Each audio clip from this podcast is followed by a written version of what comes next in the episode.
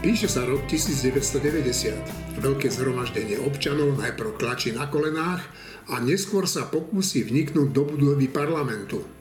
Polícia im to bráni. Kde sa to stalo? No predsa na Slovensku. Nie v USA, ale tu u nás doma v Bratislave. Holubičí národ sa premenil akoby šibnutím čarovného prútika na svorku agresívnych individuí. A kvôli čomu? Už kvôli niečomu, o čom mnohí z poslucháčov tohoto podcastu nemajú ani potuchy a predpokladám, že o tom nemali potuchy ani mnohí z tých, ktorí sa vtedy hotovali vyvariť dvere. Bol to jazykový zákon ten jazykový zákon, ktorý politici využili na rozpútanie nacionalistických vášní. A Národná rada Slovenskej republiky bola v ohrození aj v čase, keď jej vtedajšie predsedníctvo odvolávalo z funkcie Vladimíra Mečiara. No, a pamätáme si, nie je to tak dávno, čo sa agresívni demonstranti dobíjali kvôli kauze Gorila na úrad vlády.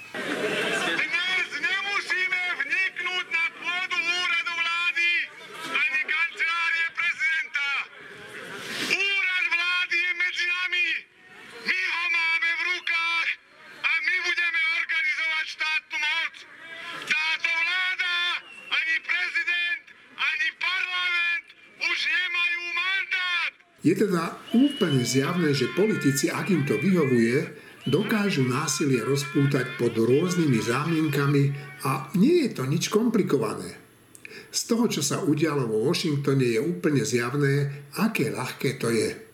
Aj preto by sme si mali z posledných udalostí v Spojených štátoch vziať ponaučenie, aj keď teda nie som si istý, či to vôbec ide. Násilie je totiž v nespokojných ľuďoch vždy nejakým spôsobom prítomné a niekedy je len otázkou času, kedy prestane fungovať rozum a k slovu sa dostanú peste, delobuchy a niekedy aj zbrane. Začnem Marina Kebo, ty si už včera komentovala to, čo sa dialo v Spojených štátoch amerických a tak sa ťa popýtam ešte raz na tvoj názor. Samozrejme ani nie na to, čo sa stalo, lebo to už obletelo veľakrát celý svet, ale vlastne čo to znamená a aký odkaz to posiela aj nám tu na Slovensko? Ehm, odkaz na Slovensko je trošku možno ťažšie čitateľný, ako by sa zdalo na prvý pohľad, pretože takáto polarizácia, akú vidíme v americkej spoločnosti, vyplýva čiastočne aj z toho, že majú ten systém voľby prezidenta, kde si napokon môže človek vybrať vždy iba z dvoch kandidátov, z dvoch strán a tým pádom e, tam tá polarizácia je obrovská. My e, máme nevýhodu určitú v porovnaní s tým, že máme tu množstvo drobných strán a straničiek a niektoré extrémne strany menšieho charakteru, ktoré ale napokon sa dostanú na nejakých 10% a tie zase tiež polarizujú a hecujú spoločnosť. Ale ja, môj názor napriek všetkému je, že tento systém americký, kde sú len dvaja kandidáti, e, vytvára množstvo nespokojnosti, lebo mnoho ľudí sa necíti úplne reprezentovaných a musí pri voľbách e, buď urobiť ťažký kompromis so svojím svedomím, alebo sa rozhodne nevoliť. A zároveň tí, ktorí idú voliť, e, sú extrémnym spôsobom, alebo nie že extrémnym, ale je veľmi silným spôsobom vygradovaný. A to by som povedala, že platí o obidvoch stranách. E, no. Na obidvoch stranách ešte pred voľbami dochádzalo k vyjadreniam, že ak vyhrá tá protistrana, tak je to dôkaz, že voľby boli zmanipulované alebo ukradnuté. A toto, bola, toto trvalo niekoľko mesiacov, takéto naťahovačky. Samozrejme, že v závere bol úplným kráľom týchto hecovačiek a veľmi nepekných vyhlásení Trump, ktorý to dotiahol až tam, že v podstate nabádal svojich priaznivcov, ktorí prišli protestovať do Washingtonu, aby na takú prechádzku. Povedané veľmi civilizovaným spôsobom. Samozrejme, nebola to žiadna prechádzka, bolo to útok z toho. A potom sa Trump ako si tak márne pokúšal z toho cúvať a bolo to veľmi trápne. A čo to mhm. bude do budúcnosti znamenať je, že pravdepodobne ja dúfam, že snáď sa už politicky odpísal. A že no. republikáni nájdu niekoho iného, kto ich bude v ďalších voľbách zastupovať. To Uvidíme. Ja by som ale s tebou teda nie celkom súhlasil s tým, že tú polarizáciu má na svedomí e, volebný systém Spojených štátov amerických, však tá polarizácia sa prejavuje aj u nás a, a, a aj vďaka nášmu volebnému systému kopu všelijakých kreatúr vylezie na tú politickú scénu. To, to by som, tam by som si dovolil o tom pochybovať. Tie prí, príčiny sú zrejme nejaké hĺbšie a nakoniec e, Spojených štátov amerických e, nič nebráni tomu, aby kandidovali aj iní ľudia, ktorí by reprezentovali iné názory. A ak teda ty hovoríš, že, že veľa ľudí nemá koho voliť, tak potom sa pýtam, prečo nevolia. Áno, ale um, toto by sme možno nemuseli rozoberať. Šimon. Nestáva sa často, že by som úplne nesúhlasil s Marínou, ale toto je asi ten deň.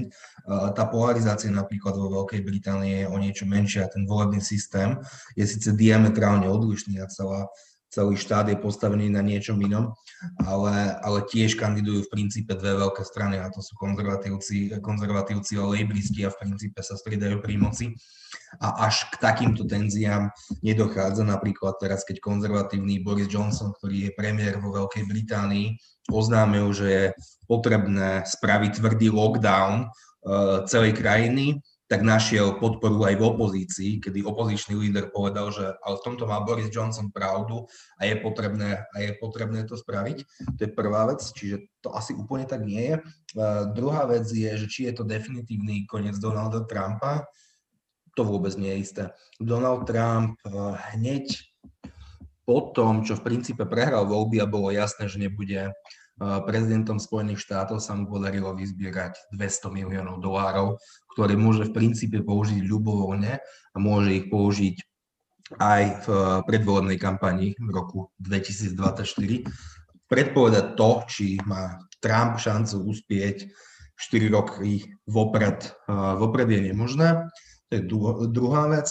Tretia vec, v amerických voľbách kandidujú aj iní kandidáti, ale väčšinou sú marginálni, ktorí dosahujú 0,1, 0,2, teda Dobre. promila, promila percent. Martin, máš k tomu niečo?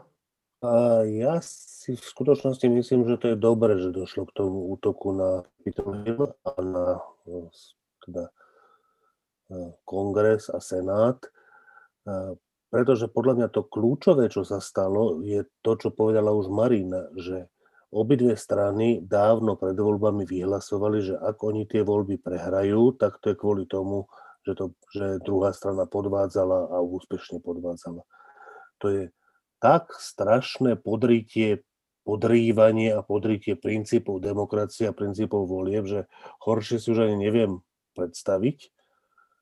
Teda okrem zakázania volieb alebo, alebo naozajstných, naozajstných volebných podvodov.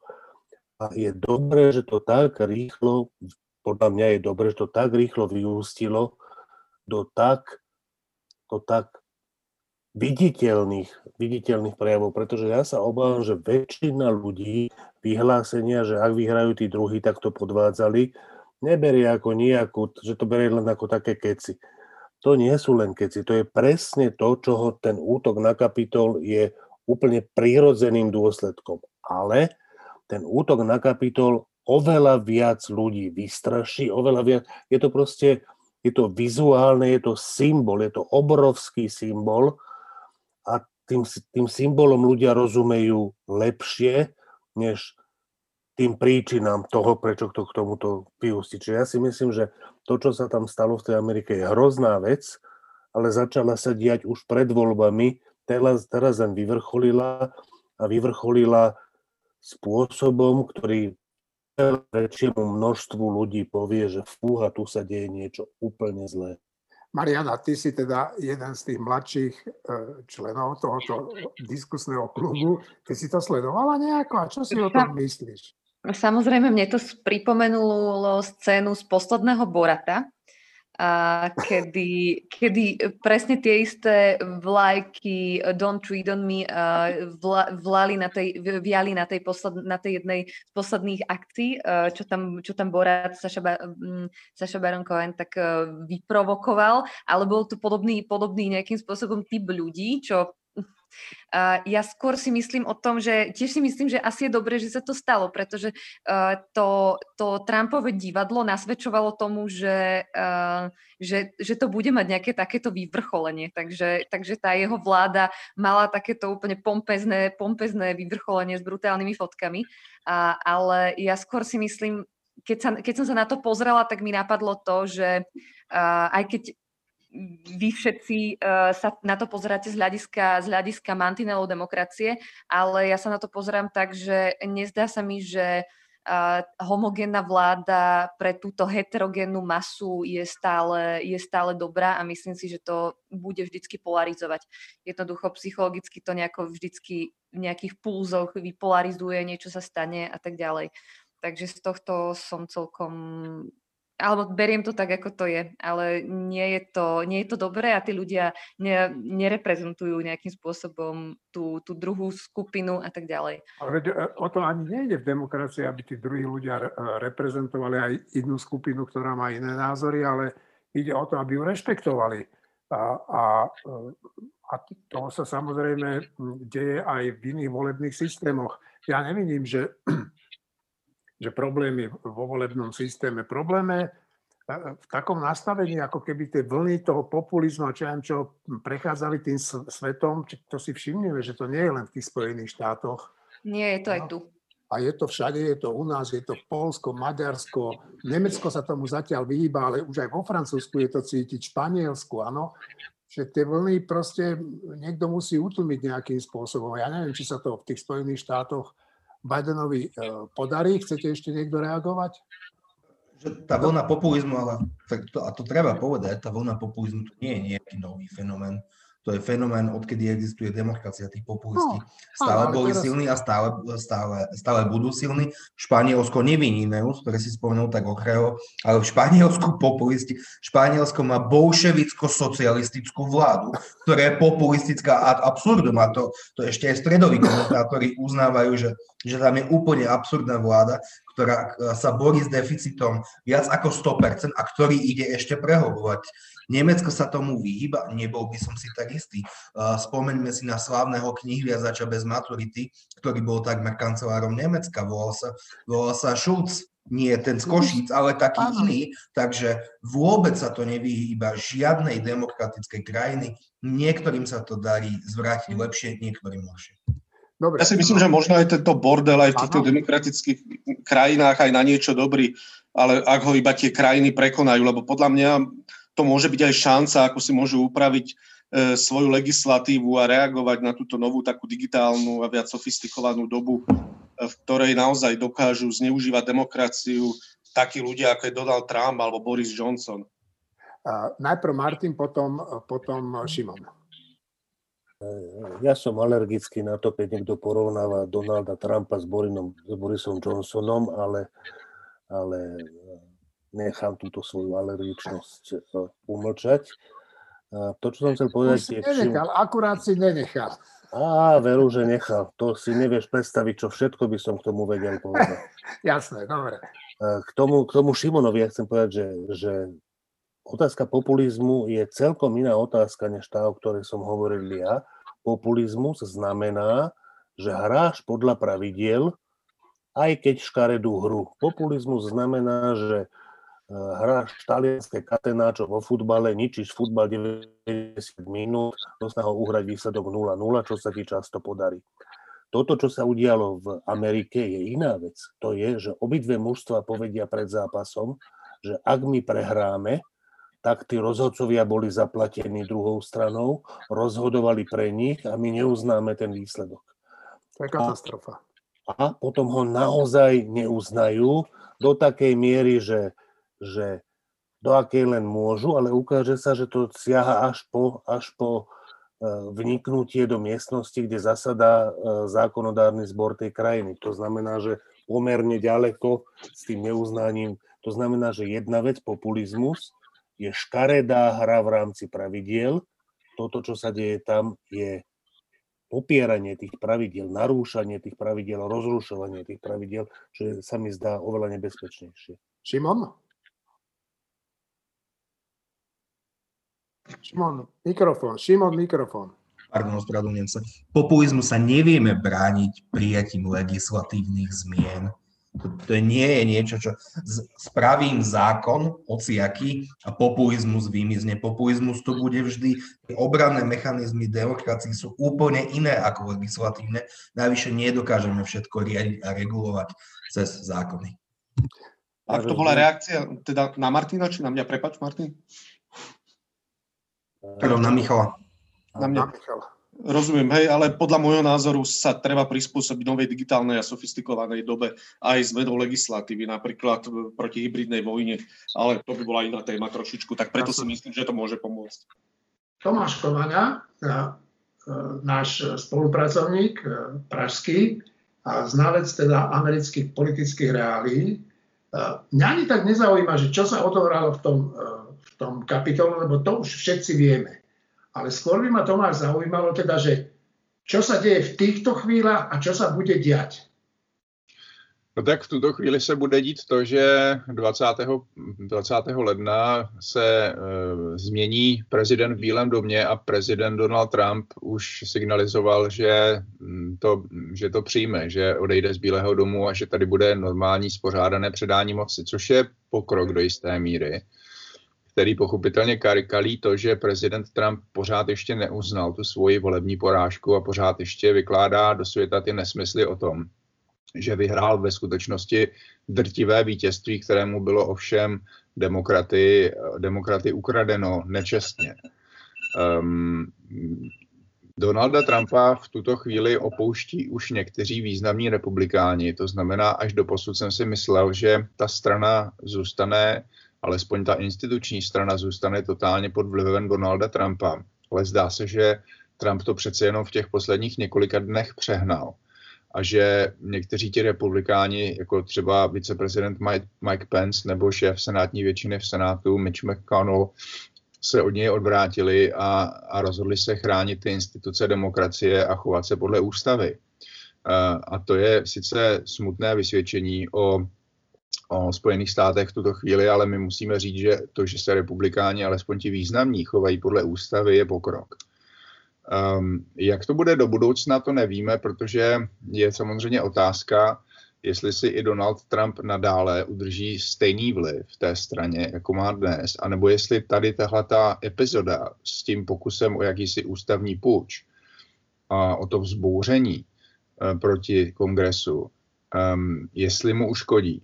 Uh, otázka je, jestli mu uškodí v té, v té, v té většinové, v tom většinovém elektorátu, v tom, v tom, mezi těmi lidmi, kteří ho volili. A já si myslím, že mu, že mu do jisté míry uškodí. Otázka je, do jaké. Hovorilo sa, že e, to, čo sa stalo vo Washingtone, že otriaslo americkou demokraciou. Otriaslo? No, samozřejmě to ne, není tak, že by americká demokracie směřovala někam, někam do, do totalitní nebo, nebo autoritářské uh, formy vlády. Ano, to, jako, uh, myslím, že ani americká demokracie, která má více než 200 let dlouhou tradici, nemůže umřít ze dne na den. Ale v každém případě to znamenalo obrovskou ránu tomu celému systému. Už jenom fakt, že značná část republikánské strany stála za Trumpem, a ještě před tou demonstrací několik senátorů, tuším šest senátorů a více než sto kongresmanů eh, ve sněmovně bylo ochotno eh, spochybnit eh, zcela legitimní volby ehm, na základě v zásadě informací vycucaných z prstů, na základě lží, na základě dezinformací, v podstatě se chovat neústavně. Um, to není dobrá zpráva pro americkou demokracii. Uh, to, že prezident je schopen svolat demonstraci, vybičovat ji a potom ji poslat do kongresu, eh, kde, ty lidé, kde ti lidé prostě ohrožují životy kongresmanů. Um, to není dobré vysvědčení pro americkou demokracii. Takže já si nemyslím, že by americká demokracie byla, byla mrtvá nebo, nebo že by umírala, ale rozhodně není zdravá. Není to zdravá společnost, má, Amerika má obrovský problém a to především s republikánskou stranou. Hovorí sa, že Donald Trump sa e, po odchode z prezidentského úradu môže obávať zlých dní, to znamená, že ho môžu začať vyšetrovať. Ako to je teda? Tak on, on je už vyšetřován a to především eh, státními úřady eh, v New Yorku. Státní prokurátor vyšetřuje jeho možné daňové podvody z minulosti. A mm, to je samozřejmě ve Spojených státech věc, která se bere obrovsky vážně. Ano, pokud by se něco takového prosadilo a pokud by Donald Trump byl odsouzen, tak za to, jsou mnoho, za to je mnoho let vězení. Um, otázka je samozřejmě, jestli to vyšetřování má v ruce eh, solidní důkazy, to v tuhle chvíli nevíme, ale rozhodně to vyšetřování bude probíhat a uvidíme, jestli, jestli, jestli vyústí v, eh, v kriminální stíhání. Dále samozřejmě existuje několik, několik žalob eh, ze strany soukromých osob, například několik žen nařklo Donalda Trumpa ze sexuálního obtěžování anebo dokonce i z pokusu o znásilnění. To si myslím, že bude i dále pokračovat. No a připomeňme, že Donald Trump jako osoba, ne jako firma, ale jako osoba, ručí za dluhy ve výši asi 400 milionů dolarů, které bude muset relativně rychle splatit a jeho finanční situace není moc dobrá. Takže on bude mít spoustu velkých problémů. Ano, to je pravda e, po odchodu z funkce. Koronavírus má pravdepodobne zhubné účinky nielen na plúca, ale možno aj na iné ľudské orgány. Dá sa už s istotou povedať, že na Slovensku bolo zaznamenané celkom špecifické ochorenie, keď COVID-19 podľa všetkého napadol ľudský mozog. Poslanec Blaha totiž vyhlásil, že sa infikoval na schôdzi Národnej rady, z ktorej sa ospravedlnil, teda v rokovacej sále, kde za igelitovou plentou sedelo niekoľko infikovaných poslancov, vôbec nebol. Nijako inak ako pomútením zmyslov sa jeho vyjadrenia vysvetliť nedajú. Verím, že sa z ochorenia nakoniec vystrábi, prajem mu to a v jeho mozgu nenastanú trvalé zmeny. Aj keď si teda niekedy hovorím, že nejaká tá zmena by pánovi poslancovi veru nezaškodila. Generál Lučanský aj po samovražde, ktorú spáchal vo svojej cele, zostal prítomný v našej spoločnosti. Jeho smrť niektorí politici, hlavne z opozície, zneužívajú a celkom určite ešte nejaký čas zneužívať budú v politickom boji. Na jednej strane hovoria o bývalom prezidentovi policajného zboru s veľkým rešpektom a uznaním, no na strane druhej sa neštítia šíriť v súvislosti s ním odporné klamstvá. Z jeho osoby sa tak stal nástroj, ktorým by si asi neželal byť. Bez ohľadu na jeho minulosť, bez ohľadu na to, či bol alebo nebol členom zločineckej skupiny, mali by mu jeho druhovia zbrani dopriať konečne pokojný odpočinok. Rád by som však povedal ešte jednu vec. Generál Lučanský sa svojim dobrovoľným odchodom zo sveta rozhodol dobrovoľne vzdať sa možnosti očistiť si svoje meno. Tento podcast nahrávame zhruba necelú alebo necelú hodinu pred tým, ako v Potatranskej obci pochovajú generála Lučanského. Sú tam prijaté prísne, prísne bezpečnostné opatrenia, to obecovala Štrba. No a mm, hlási sa na nejaký krátky komentár k tomu teda uh, môj mladý kolega Filip Bačko. Filip, ako ty vnímaš toho Lučanského? Mne tá téma veľmi zaujala, už keď sa stal ten prvý úraz, akože, čo možno s tým nesúvisí, možno áno. Uh, zaujala ma aj preto, teda obzvlášť teda po tej samovražde samotnej, že fakt som nečakal, že niečo takéto sa stane, že Čakal som, že aké budú môcť ľudia, títo ľudia obvinení z rôznej korupcie a tak ďalej, uh, robiť akože manévre, ale to som nečakal. A druhá vec, že je to proste, aj ak náhodou teda, teda nie náhodou, teda vyzerá to veľmi pravdepodobne, že ak teda ten Lučanský páchal tie zločiny, tak stále je to akože proste zrejme najťažšia chvíľa, aká môže uh, v živote človeka nastať, keď spácha samovraždu. Že keď už tak nesie svoj život, že musí spáchať samovraždu. No a teda asi sa neuzrieme nikdy úplne presne, ako to bolo, ale na teraz teda si sa prikláňam k tomu názoru, že jednoducho chcel vybabrať so systémom, že celý čas vybabrával a teraz si proste povedal, že nie je v base, ešte aj majetok mu zoberú, aj jeho rodine teda, tak povedal si, že najlepšie bude, keď sa asi zabije a aspoň jeho rodina bude mať majetok. A aj som o tom písal článok ten týždeň a zaujalo ma, že on vlastne teda nielen, že tú samovraždu spáchal v priebehu zhruba 9 minút, keď bol bez kontroly, čo je teda akože, akože fakt extrémny výkon, ale ešte dokonca aj položiačky sa obesil, čo už je teda fakt zaujímavé. A hm. Je trochu nešťastné, že, že chýbajú tam, chýba tam časť kamerových záznamov. Že ja, akože tam písali, že tam to sa aktivuje na pohyb tie, uh, tie kamery, no a práve chvíľu predtým, ako, ako teda malo dôjsť k tej samovražde, tak tak tam chýbajú tie záznamy. Ja si nemyslím, že za tým je niečo akože nekalé, nejaké, nejaké, niečo konšpiračné, ale každopádne podľa mňa to je zlyhanie toho vedenia v tom zmysle, že teraz dávajú, dávajú muníciu tým konšpirátorom. Kvôli tomu, že sa takto nastavili. Tak, ty, no, hovor, hovor. Ešte by, som, ešte by som povedal teda, že jediná vec, čo mi na tom celom nesedí, je to, že ako, mu mohol, ako mohol dôjsť k tomu úrazu vlastne, k tomu prvému, teda čo bol údajne úraz. Lebo ak teda bol, ak teda sa už vtedy pokúsil samovraždu, tak neviem si predstaviť, ako to mohol vykonať, aby si práve takto narazil nešťastne oko. Tak mne, mne dáva zmysel jedine jedna vec, ktorá je ale tiež absurdná, čiže nepravdepodobná.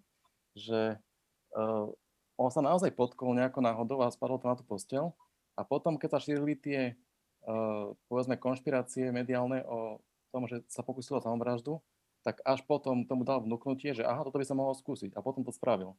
Ale akože nič iné nedáva zmysel. Každopádne neviem si vysvetliť to zranenie. Ale no tak toto sa mi zdá teda uh, úplne konštrukt z cesty. Samozrejme, to jeho prvé zranenie zbudzuje vážne pochybnosti a podľa mňa sa už nikdy nedozvieme, že či si ho spôsobil pri nejakom pokuse o samovraždu, alebo tak, ako on hovoril. Napriek tomu, že teraz e, generálny prokurátor tvrdí, že on sa prvýkrát zúčastní na, na objasňovaní toho, ako sa mu to stalo, e, že sa zúčastní toho, tej e, rekonštrukcie toho samotného činu. No ale to mali urobiť ešte vtedy, keď Lučanský žil, mali, mali ho požiadať v rámci vyšetrovania, aby ukázal, ako si to oko rozbil. Dnes je už škoda nad tým špekulovať. Jedna vec je istá, že e, tu jeho smrť brutálne zneužívajú e, politici. Martin Mojžiš. Ja, ak si to Filip nevie predstaviť, že ak môže dojsť takému zraneniu pri pokuse o samovraždu, by som mu chcel pomôcť. Napríklad to môže stať tak, že sa ideš obesiť o postel alebo o mrežu v okne, pri tom obesení, keďže nemáš e, dostatočne dobrý špagát a dostatočne dobré e, stoličky, ktoré môžeš spod seba odkopnúť, tak, sa, tak môžeš urobiť veľmi prudký pohyb hlavou, aby si si pokúsil, aby si sa pokúsil zlomiť si väzy alebo sa dostať do bezvedomia, aby sa ti potom ľahšie zadusilo. Ak sa obesuješ na teplákovej bunde alebo podobnom improvizovanom prostriedku, môže to nevydržať ten, ten, ten prudký pohyb celého tela. Ešte raz, akože zdá sa mi, že ak si nevieš predstaviť, ako si človek pri pokuse o samovraždu v improvizovaných podmienkach môže udrieť silno oko, tak to sa mi zdá, že je prejavom tvojej nedostatočnej fantázie v tejto oblasti ničoho iného. Šimon? Šimon? K, to, k tomu, k, tejto, no, k tomuto výmene názorov medzi, medzi Filipom a Martinom tam sa nemám čo k tomu vyjadriť, ja mám pomerne veľkú predstavivosť, takže myslím si, že sa mohol, mohol zasamovraždiť úplne v princípe bez problémov. Navyše je to policajt, asi má skúsenosti aj z objasňovania trestných činov alebo, alebo čohokoľvek, eh, kde si, kde si takéto zranenia mohol privodiť. A no, dnešný deň no? No, no hovorom. Že dnešný deň je podľa mňa aj posledným dňom teda tej piety, ktorú sme sa aj, alebo ktoré, ktoré mnohí ľudia teda držia samozrejme ako za každého zomrelého, ale naozaj od zajtra um, by malo sa pokračovať úplne natvrdo vo vyšetrovaní všetkých zločinov, teda, alebo malo by sa pokúsiť, pokiaľ je to možné, nie som právnik, ale objasňovať aj zločiny, z ktorých bol obvinený Lučanský. Dnešný deň um, pohrebu um, Milana Lučanského alebo generála Milana Lučanského je naozaj by mal byť posledným dňom, kedy si spomíname so smutkom možno za to, že sa stala tragédia, hej, ale um, od pondelka respektíve ak je to možné, by malo prísť vyšetrovaniu. No, nejaké, keď hovoríš o tej piete, napadá také, také okrydlené, že o mŕtvom len dobre, alebo o mŕtvom To tým nechcem povedať, to tým nechcem povedať, no, ale no, je prirodzené, že v tým ja, pohrebu. Miško, ale ja som nepovedal, že to chceš povedať, ja, ja som povedal, že ma to napadlo a pravda je taká, však je to hrozné, že, že sa rozhodol k takému činu.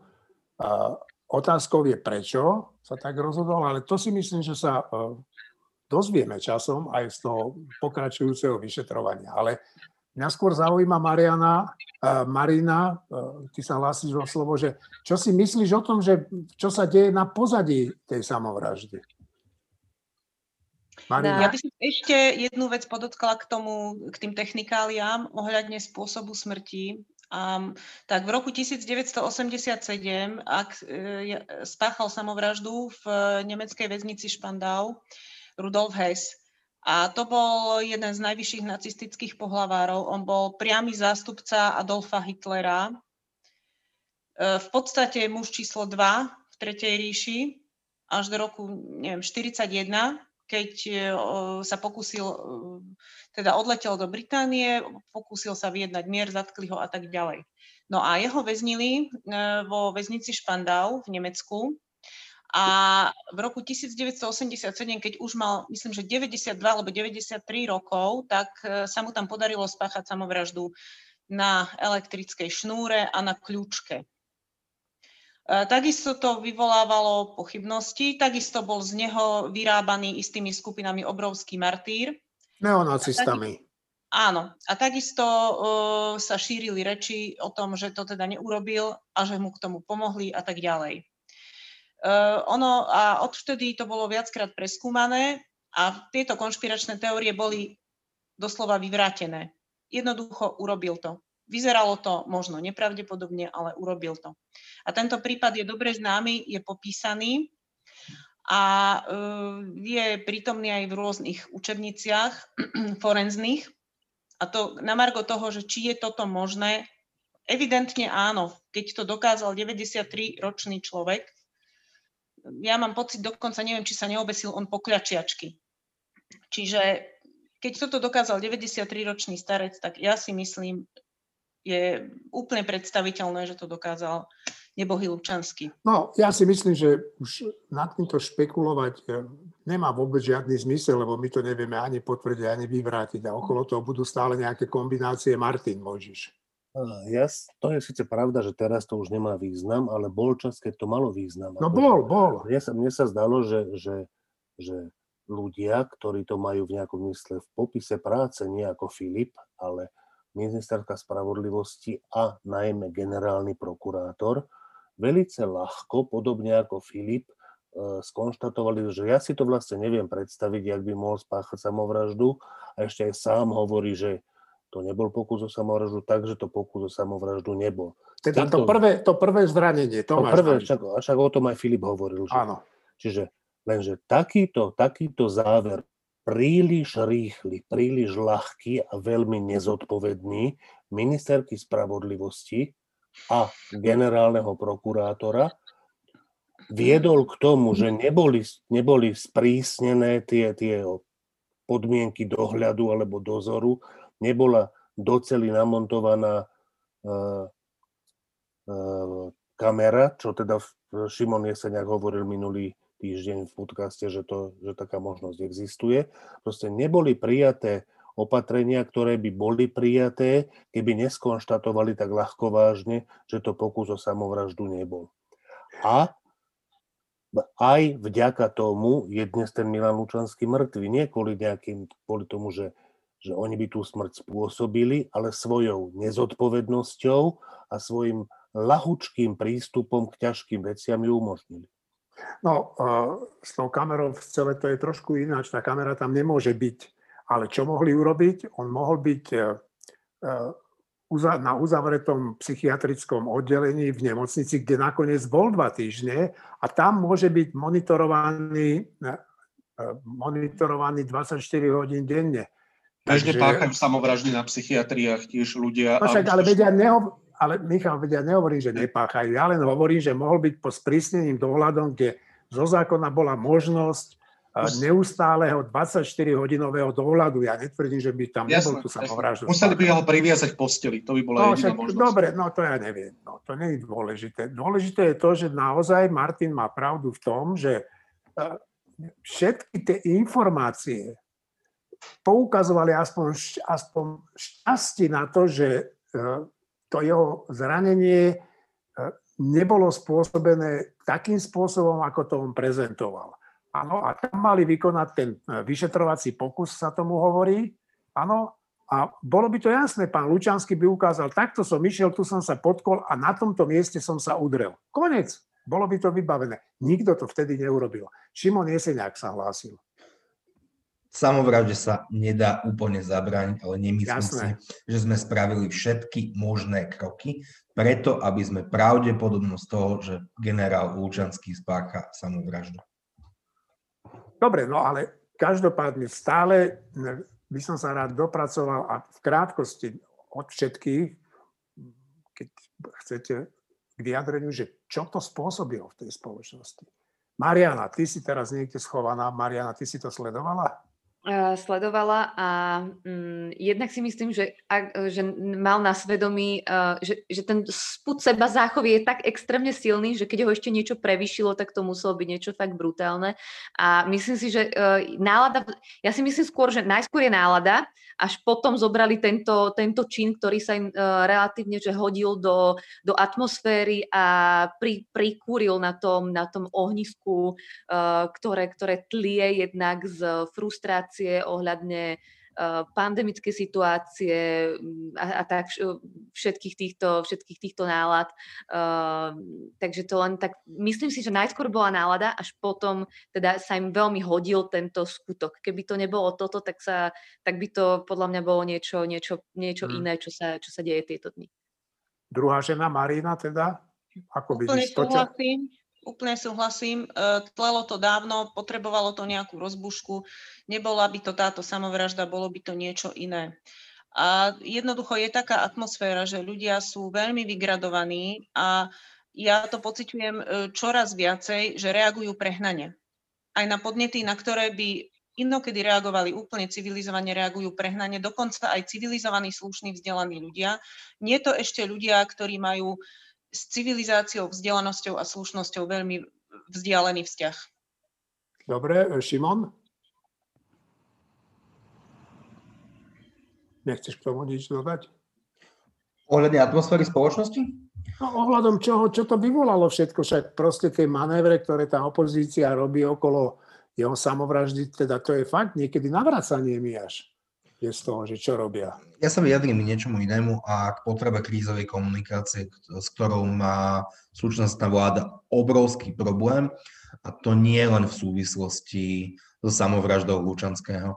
My sme dali, teda my, my myslím vláda, vláda dala obrovský priestor konšpiračným teoretikom a ľuďom, ako je tzv. bezpečnostný analytik Milan Žitný k tomu, aby sa tzv vyžalovali na internete a povedali všetky svoje konšpiračné teórie, ktoré sa ľuďom zapáčili a už si žijú svoj život.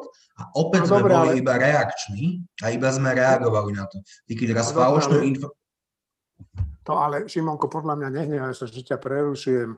Není asi dobrý príklad, lebo ako zabraníš nejakému bezpečnostnému analytikovi žitnému, aby to nepovedal. To Tým, že reaguješ ako prvý. Tým, že reaguješ ako prvý. Najskôr boli títo konšpirační blázni plus Milan Žitný, až potom mala tlačovku, ak si správne pamätám, prosím, opravte ma, nechcem nikoho krivo obviniť, až potom mala tlačovku e, ministerka Kolíková. Myslím, že Martin si to bude pamätať. Mám pravdu? To, to si ja nepamätám, Žitného ja absolútne nesledujem, čiže neviem, čo kedy napíše, nezaujíma ma to. Uznávam, že v tomto prípade to je chyba, že ma to nezaujíma. Ale pravda je, že jak sme už hovorili minulý týždeň, že, že generálny prokurátor mal dve vyjadrenia také, že v ten istý deň sa, ako sa tie vyjadrenia brutálnym spôsobom ukázali, že sú, že sú nepravdivé. Posledné bolo, že tvrdil, že Lučanský nie je v stave mozgovej smrti, ale v stave kómy a za niekoľko hodín bola, bola informácia, že Lučanský spáchal samovraždu. a teda, že zomrel, nie že spáchal samovraždu, že zomrel. A predtým v pondelok či v útorok generálny prokurátor hovoril, že to prvé nebol pokus o samovraždu a v ten deň po obede ten Lučanský dokonal ten pokus o samovraždu druhý. Čiže ako problém sa mi nezdá, že je až tak v tom, že kto hovoril kedy, ale kto hovoril čo. Proste, že generálny prokurátor hovoril no, nepravdy. A... Áno, Marianka? A tá minulotýžňová tlačovka mm, vlastne, vlastne e, ministerky Kolikovej tak bola, že mm, tak nie dobre zvládnutá, že to som na tej tlačovke som si už hovorila, že toto dá priestor akýmkoľvek fámam, lebo, lebo nebolo to nejakým spôsobom dôveryhodné, bohužiaľ. Martin? Takže tá krízová komunikácia, ako hovorí, ako hovorí Šimon, tak naozaj, že nie je zvládnutá.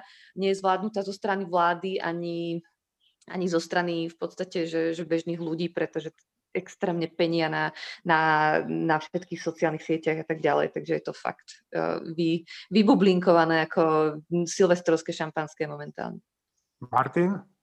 Ja si myslím, že sa všetci zhodneme na tom, aj keď možno s inými dôrazmi, že, že tá komunikácia zo strany vlády nebola dobre zvládnutá, ale v skutočnosti, podobne ako s covidom, akože tu je nejaký nepriateľ, voči ktorému sa dá reagovať lepšie alebo horšie, ale sú, sú chvíle, kedy to tú situáciu nejako významne neovplyvní. Teraz so Štefanom Hríbom písali článok do najbližšieho čísla o, o tom Lučanskom, kde píšeme toto, že to, čo sa tu deje zo strany Smeru, je takáto vec, že Smer vycíti, že nejaká vec veľmi funguje dobre u e, opozíta, u, u tých ľudí, ktorí sú nevoliči Smeru, tak Smer si ju vo vhodnej chvíli privlastní a otočí to. Akože keď Smer zistil, že verejnosti fakt začína dosť vadiť to, akú úlohu hrajú oligarchovia v pozadí Smeru, tak došiel, konkrétne to bol asi Blaha, ale to je jedno, kto je, kto je, kto je prvý nositeľ toho, ide o to, jak sa to chytí, došli s pojmom, že oligarchovia z esetu. Čo v porovnaní s výbohom a širokým a brhelom, že úplne absurdné slovné spojenie, ale sa chytilo. Podobne slovné spojenie All for Milan, ktoré je že totálnym zneúctením pamiatky Jana Kuciaka podľa mňa, sa znova chytilo. Proste oni to oni, oni sa snažia, oni videli, že ako obrovsky fungovala tá vec Olforian, tak oni skúsia opačnú, oni to skúsia presmerovať a urobia to úspešne. A to, čo sa podľa mňa v tejto chvíli deje, je úplne nebezpečná vec, pretože tým, že to All for Milan sa začína chytať a možno sa chytí, tak im sa ukáže, že vždy sa to dá, že proste to, čo nám škodilo, my môžeme otočiť, akokoľvek absurdné je to otočenie, ono to funguje. A ja sa obávam, že keď sa dostanú k moci, tak si spomínať ďalšiu vec, ktorá proti ním fungovala, a to je zatýkanie a uväznenie nehodných sudcov a policajtov a urobia to isté. Oni začnú zatvárať sudcov, oni začnú zatvárať policajtov, ich voliči tomu budú tlieskať, že áno, predtým vy ste, vy ste našich poctivých sudcov a policajtov Gašpara, Kováčika, prokurátora, Jankovsku a podobných zatvárali. To ste vy svine robili. Teraz my vás svine zatvoríme a týchto oslobodíme. Ja si myslím, že s týmto môžeme dosť s vysokou mierou pravdepodobnosti rátať a to preklápanie tej nálady sa deje práve teraz. Hej, veru, komunistickí špioni si veru trúfali. E, podľa britskej tlače sa totiž jeden z nich, ktorý na vtedajšej československej ambasáde pôsobil v 70. rokoch minulého storočia ako diplomat, pokúšal do služieb naverbovať švagra britskej kráľovnej Alžbety II. Lorda Snowdena. Ej, bysťu, vysoko sme teda rúbali. Spolumajiteľ Penty Jaroslav Haščák sa viac ako po mesiaci dostal na slobodu. Rozhodol o tom Senát Najvyššieho súdu. Na neverejnom zasadnutí vo štvrtok zrušil rozhodnutie špecializovaného trestného súdu zo 4. decembra. Haščáka polícia zaistila v Lani 1. decembra. no a spolu s ním pustil na slobodu aj Danu Arpášovú. Mne zatiaľ nikto nevysvetlil, čo je to vlastne tá kritická infraštruktúra. Mali by v nej byť vraj ľudia, ktorých prednostne treba zaočkovať, lebo ak ochorejú, tak je ohrozený chod štátu. No, ešte nejako chápem, že dostali prednosť lekári, aj keď si myslím, že prvý na rade mali byť starí ľudia. No veď aj ja som starý človek. Len nejako nie som schopný pochopiť, ako by bol ohrozený plynulý chod štátu, ak by ochorel na COVID-19 napríklad taký predseda Trnavského samozprávneho kraja, pán Biskupič. Nič proti nemu. No, Pravdepodobne nejako a neobstojí ani argument, že sa zaočkovať nechal v rámci presvedčovacej kampane. Presvedčovací výtlak jeho osoby bude mať celkom určite ďaleko od výtlaku lietadlovej lode a skôr sa bude približovať k výtlaku laminátového kajaku pre jednu osobu. Kolegovia moji milí, spýtam sa najprv teda tých, ktorí zrejme budú očkovaní medzi poslednými, a to je Mariana, Šimon a Filip. Čo si vymyslíte o tom tzv. E, očkovacom pláne, ktorý sme ale vlastne ešte nikto nevideli a ukazuje sa, že ten, aj ten plán, ktorý sme nevideli, má spústu výnimiek. E, Mariana. A keď som ešte pred Vianocami písala o tomto očkovacom pláne a študovala si ho, tak on je tzv. že stavovský, že vlastne očkovací plán, ktorý začína od toho, že samozrejme, že politici, tak to sú akože nejakí influenceri, ale už tak už stačilo. Dokonca zamestnanci pošty sa majú očkovať v, medzi, medzi prvými a je, je to naozaj nastavené, nastavené dosť, dosť, dosť vtipne a absurdne vlastne. A potom, potom sa môže, tým, že tu máme uh, spoločný uh, zdravotný, spoločné zdravotné poistenie povinné, tak potom v podstate nejaký človek, ktorý naozaj platí veľa, veľa na odvodoch, tak sa k tej vakcíne, aj keď by ju potreboval možno viac ako zamestnanec pošty, tak sa k nej ani nevie dostať. A je to, je to extrémne, extrémne nespravodlivé v podstate. Uh, samozrejme, že tí, že tí starší to majú dostať ako, ako, úplne, ako, ako úplne prvý, ale... Napríklad, týchto... napríklad, napríklad myslíš mňa, hej? Napríklad. Keď, ty, ak, sa, ak sa chceš očkovať samozrejme, tak by si to samozrejme mal dostať, aby si mohol za nami bez problémov chodiť do redakcie. No, niekedy som aj rád, že som tam není, ale dobre, nevadí. Uh, Filip, Filip, No neviem, proste, že je, je, dalo sa čakať, že to bude uh, zlyhanie, ale teda ešte väčšie ako ten slovenský pandemický plán je zlyhanie to, že teda do Európskej únie s najväčšou pravdepodobnosťou príde menej vakcín ako do iných vyspelých akože častí sveta. Čiže slovenská vláda v tomto, nemyslím si, že je najväčší problém, aj keď stále je veľkým problémom. Mhm. Dobre. Uh, Šimon? Šimon, zapni si prosím ťa. Pardon, ja sa úplne nebudem vyjadrovať k tomu, kto má ísť prvý, alebo kto má ísť druhý, tretí, štvrtý. O tom sme sa bavili už, už minulý podcast. Ja poviem inú, inú vec, ktorú som sa dozvedel včera. A to bolo rozdelenie, rozdelenie medzi súkromnými a štátnymi nemocnicami. Včera som mal rozhovor s jedným pánom, ktorý je zastupiteľom súkromných nemocníc a medzi iného sme sa dozvedeli aj to, že ten vakcinačný plán, teda vakcinačných centra, pôvodne ich malo byť menej, ale nakoniec ich budeme mať o niečo viacej aj po, po tom tlaku zo strany, zo strany verejnosti. A ministerstvo zdravotníctva sa však neobťažovalo povedať nemocniciam, ktoré budú môcť očkovať, že si majú objednať chladiace boxy, ktoré vyrába jedna dánska firma a tak tie boxy prišli až oneskorene, pretože tie súkromné nemocnice sa dozvedeli so značným meškaním o tom, že budú smieť očkovať aj oni. Takže ten pandemický plán úplne nevychádza tak, ako by sme chceli a dá sa povedať, že do istej miery bol aj cieľene, necielene spomalený. No, to by som až tak netvrdil, že na schvál bol spomalený, ale že, že kam šlapne noha ministerského úradníka, tam je zvyčajne problém. Hlási sa Martin Mojžiš. Uh, no, ja by som s nebol taký istý, že tam nie je úmysel smerom k súkromným nemocniciam v tomto prípade. V to, to áno, ale... Krajčího celej vlády. Ale skôr som myslel, že úmysel spomaliť. Ja si myslím, že e, nebol by som si istý, že tam ten úmysel nebol, opakujem. Áno. Dobre. Ale ja za hlavný problém nepovažujem to, že, či, že kto, bude, kto bude očkovaný v prvý, kto bude očkovaný druhý, kto bude očkovaný tretí a či to je spravodlivé alebo nespravodlivé, tak nemôžu to dostať všetci naraz, čiže nejaká nespravodlivosť tam e, určite bude a podľa mňa sa to nemá nazývať nespravodlivosťou, lebo tým vyprázdňujeme veľmi dôležité slovo, ktorým nespravodlivosť je. To, čo je podstatné, oveľa podstatnejšie je rýchlosť, akou sa to deje a to, tá je na Slovensku katastrofálna. To znamená, že to, to podstatné je, že my očkujeme pomaly. Nie to, že koho očkujeme. Mne je úplne jedno, či sú prví zaočkovaní politici, keby rýchlo po nich nasledovali ďalší. Ale to sa tu nedeje. Mariana, uh, Marina, či Marianka, ty chceš povedať niečo? Mariana. Nie? No tak Marina. Ja mám čoraz silnejší dojem, že tak ako robíme všetko, tak robíme aj očkovanie. Tak ako hráme hokej, tak robíme aj očkovanie.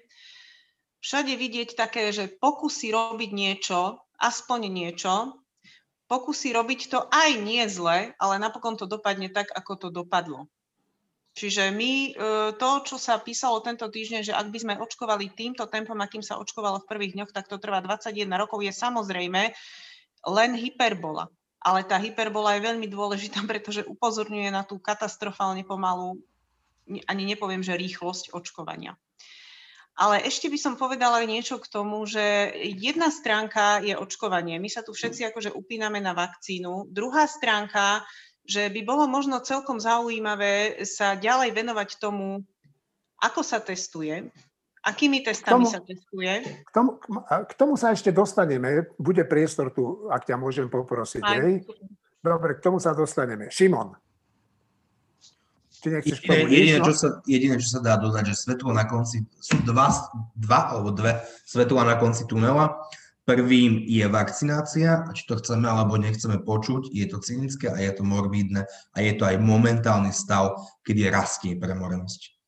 Dobre, uh, Miško Olách. Ja som sa bol, bol pozrieť aj v Nitre, keď boli zaočkovaní tí prví 50 zdravotníci, vrátane tých známych, aj teraz v pondelok na Kramároch, keď E, vlastne začalo de facto vakcinácia verejnosti e, po určitých skupinách. E, bolo tam rovnako ako v Nitre, tak aj na Kramároch. Bolo to nezorganizované, bol tam chaos pripisujem to tomu, že sa s tým začína a dúfam, že to nebude, ako Marinka hovorila, trvá 21 rokov, že sú to iba počiatočné naozaj choroby začiatku vakcinácie a že sa to postupne zorganizuje. V každom prípade aj v Nitre, ale aj na Kramároch to vyzeralo tak, že prišla nejaká halda ľudí, eh, kde bolo niekoľko dezorientovaných sestričiek a riaditeľ polikliniky alebo v Nitre riaditeľ nemocnice sa to snažili zorganizovať. Zorganizovali to, ustáli to, ale máme veľmi ďaleko asi od nejakej nemeckej mentality alebo neviem aké mentality, kde by e, sme už prichádzali na očkovanie, kde sú pripravené e, tlačivá, kde sú pripravené očkovacie látky a kde všetci vedia, čo majú robiť. Uh, Martin Mojžiš?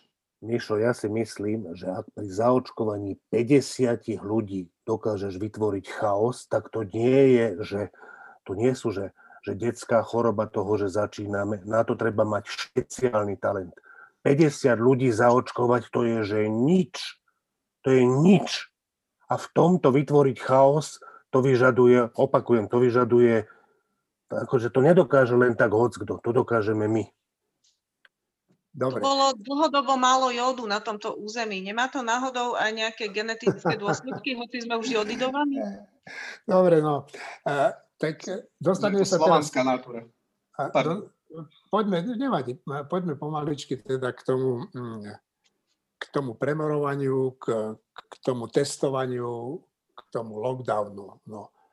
Tak teraz človek od rána e, do večera počuje, jak jedno mesto za druhým ide organizovať e, e, celoplošné mestské alebo okresné testovanie.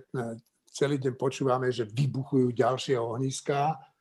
A, tak ako vnímate vy tie kombinácie toho testovania a lockdownu?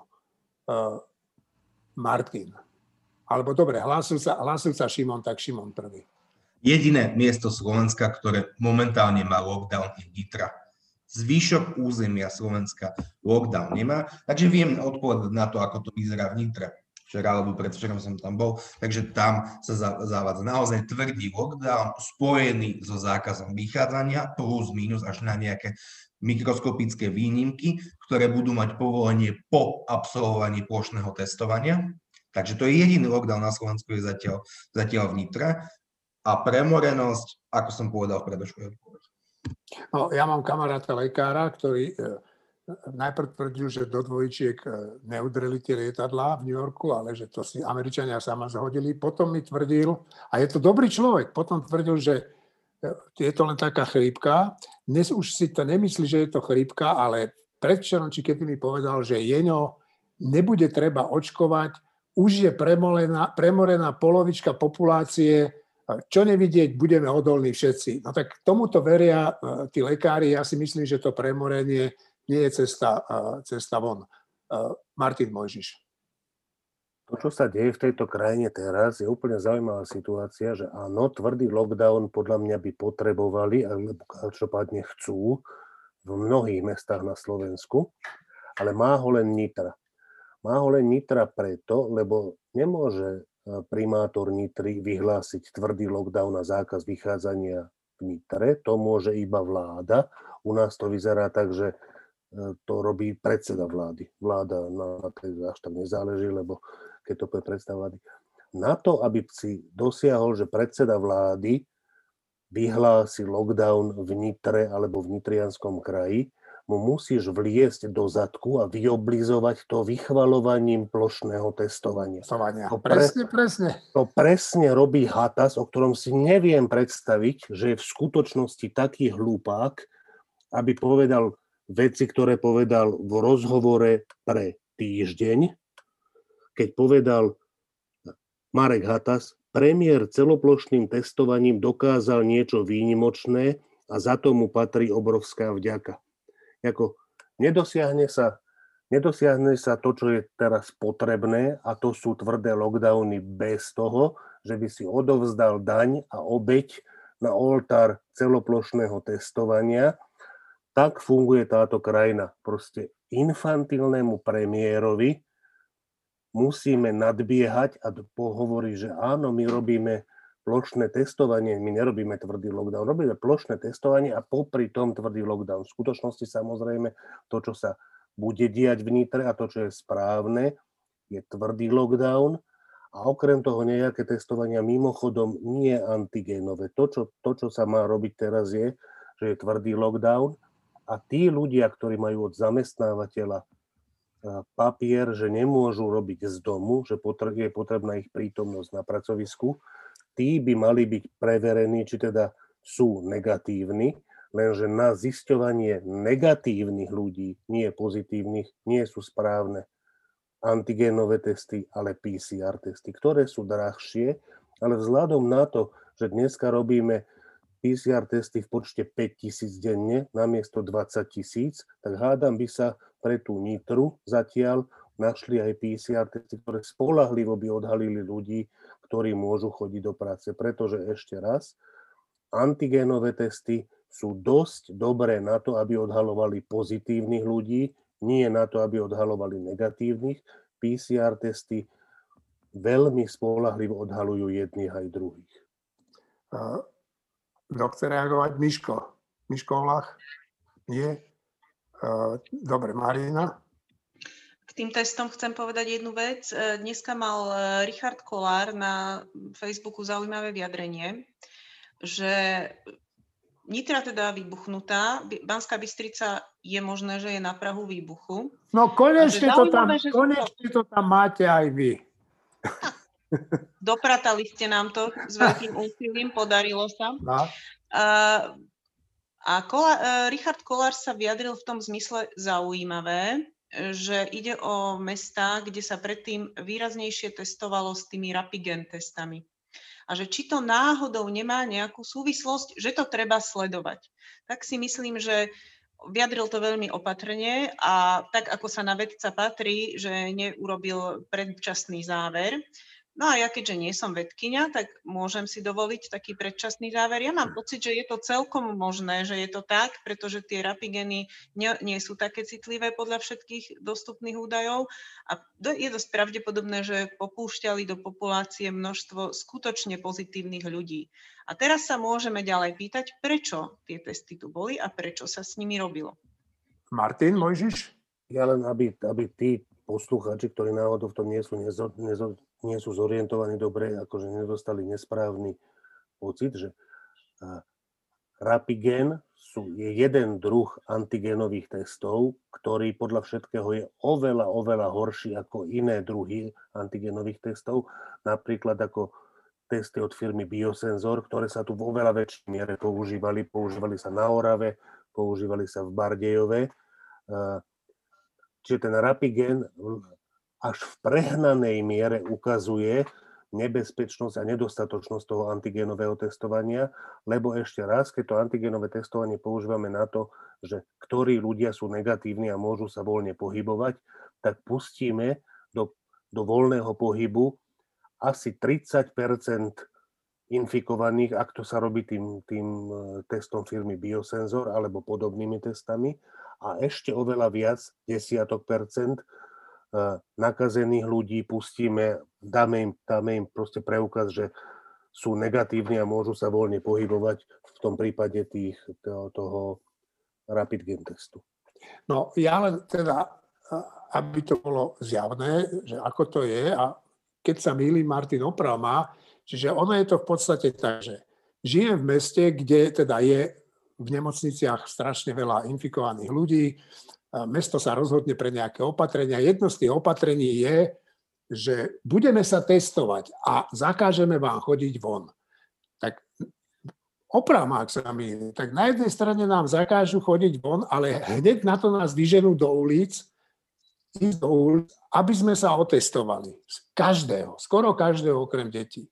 Hneď potom, jak dostaneme do ruky ten, neviem, či to budú modré papieriky aj tam, zistíme, že ja som teda negatívny, so mnou je to všetko v poriadku, tak vyštartujem niekde na nákup, vyštartujem do roboty a ja neviem kde. No a vlastne ten test nezachytil to, že som v podstate chorý. Je to tak, alebo sa mýlim? Uh, áno, je to že, že, že to, takto to je a teraz akože, že, že je dobre si asi uvedomiť, že kedy ktoré testy sú vhodné. Máš napríklad fabriku, povedzme, že veľkú fabriku, jak, je, jak sú tie automobilky, alebo jak sú železiarne, alebo e, petrochemické závody, alebo tak proste. A situácia epidemiologická je ešte taká, že ľudia môžu chodiť do roboty. Že to ešte nie je zrelé na, na lockdown v tom kraji alebo v tom meste. V tom prípade pre tú fabriku je veľmi rozumné povedať, že dobre, všetci môžete chodiť do roboty, ale my sa pokúsime odchytiť čo najviac tých z vás, ktorí sú pozitívni a tých tam nepustíme. Na toto sú antigénové testy úplne ideálne, pretože z každých desiatich nakazených zhruba 7 odchytia. To znamená, že vylepšia tú situáciu v tom šírení sa tej, tej, tej choroby v rámci tej fabriky nemá to veľký zmysel robiť pre, pre úplne všetkých ľudí proste v celom kraji, pretože bez, akože je to veľké mrhanie tými testami, keď, keď testuješ všetkých. Ale mrhať vo fabrike, ktorá má 2000 zamestnancov, je iné ako mrhať v štáte, ktorý má 5 miliónov obyvateľov. Proste to je iná škála toho mrhania. Čiže v tých fabrikách, v ktorých sa ešte normálne robí, je antigénové testovanie každý týždeň výborný prostriedok. Ako náhle máš situáciu, že v celom kraji alebo okrese alebo meste je situácia taká, že potrebuješ zaviesť tvrdý lockdown, tak potom testovanie má zmysel, keď to je už naozaj zlá situácia, tak potom ten lockdown je vec jednak potrebná, jednak účinná, ale okrem toho sa ti môže stať, že potrebuješ ľudí. Potrebuješ ľudí v kritickej infraštruktúre, tí môžu pracovať a tých potrebuje. A potom potrebuješ takých ľudí, ktorí zamestnávateľ dá ten glade, že potrebujú ich v práci. Týmto máš ale povoliť zasa len, týmto máš umožniť nejaké testovanie, aby do tej práce mohli chodiť, ale musíš z nich vytipovať tých, ktorí naozaj sú negatívni, to znamená nemajú tú chorobu.